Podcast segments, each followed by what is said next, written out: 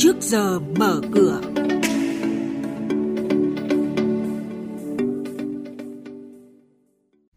Thưa quý vị, trong chuyên mục này sáng nay chúng tôi xin gửi đến quý vị và các bạn những nội dung chính, đó là dự thảo luật đất đai sửa đổi quy định rõ về thuế chuyển nhượng. Sắc xanh lan tỏa chỉ số vê en-Index tăng hơn chín điểm trong phiên chiều qua. Và sau đây, biên tập viên Hà Nho và Bảo Ngọc sẽ thông tin chi tiết.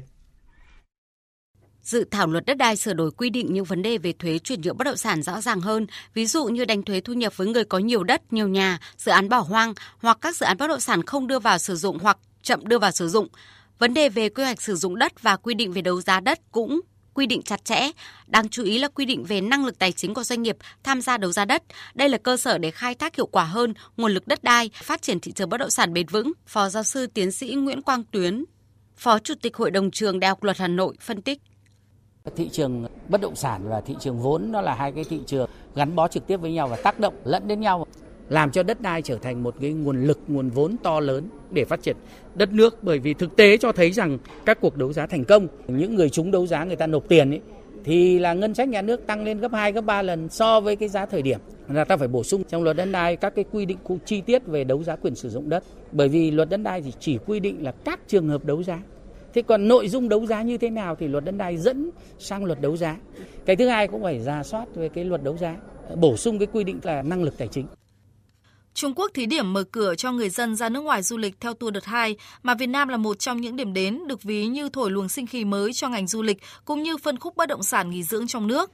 Dù còn cần nhiều thời gian thích nghi, tuy vậy các chuyên gia kinh tế cho rằng Trung Quốc cho phép tổ chức lại các đoàn khách du lịch đến Việt Nam là một lợi thế, song cần lưu ý rằng việc quá phụ thuộc vào một thị trường cũng tiềm ẩn nhiều rủi ro.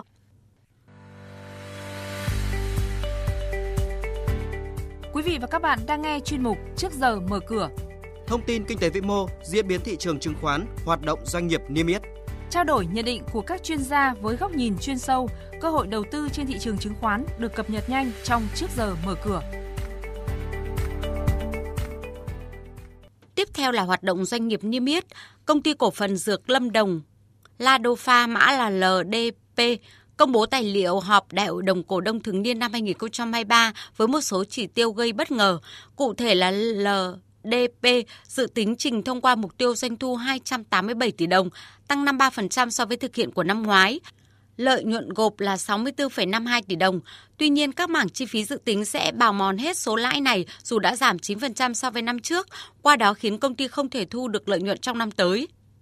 Giá cổ phiếu lờ đê pê rơi vào xu hướng giảm từ đầu năm nay. Phiên gần đây thì giá lờ đê pê là bốn nghìn chín trăm đồng một cổ phiếu.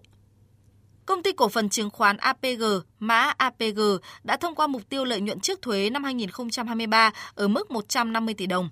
Dự kiến tỷ lệ cổ tức bằng cổ phiếu là năm phần trăm.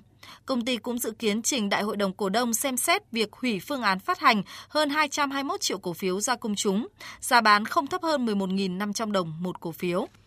Theo báo cáo cập nhật kết quả kinh doanh tháng hai, công ty cổ phần vàng bạc đá quý Phú Nhuận mã là pê en gi có doanh thu thuần hơn hai nghìn tám trăm tỷ đồng, giảm gần hai mươi mốt phần trăm so với cùng kỳ năm trước, lãi sau thuế tăng nhẹ một phần trăm lên hai trăm năm mươi lăm tỷ đồng. Kỳ vọng lợi nhuận dòng năm hai không hai ba của pê en gi đạt hơn hai nghìn tỷ đồng và tiếp tục tăng lên gần hai nghìn ba trăm tỷ đồng vào năm hai không hai tư.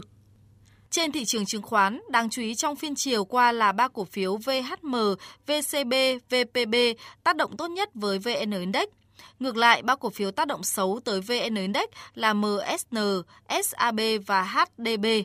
Nhà đầu tư nước ngoài ở trạng thái bán ròng gần cả ngày giao dịch nhưng cuối cùng vẫn mua ròng một trăm sáu mươi chín tỷ đồng, tiếp nối chuỗi mua ròng sau chỉ một ngày gián đoạn.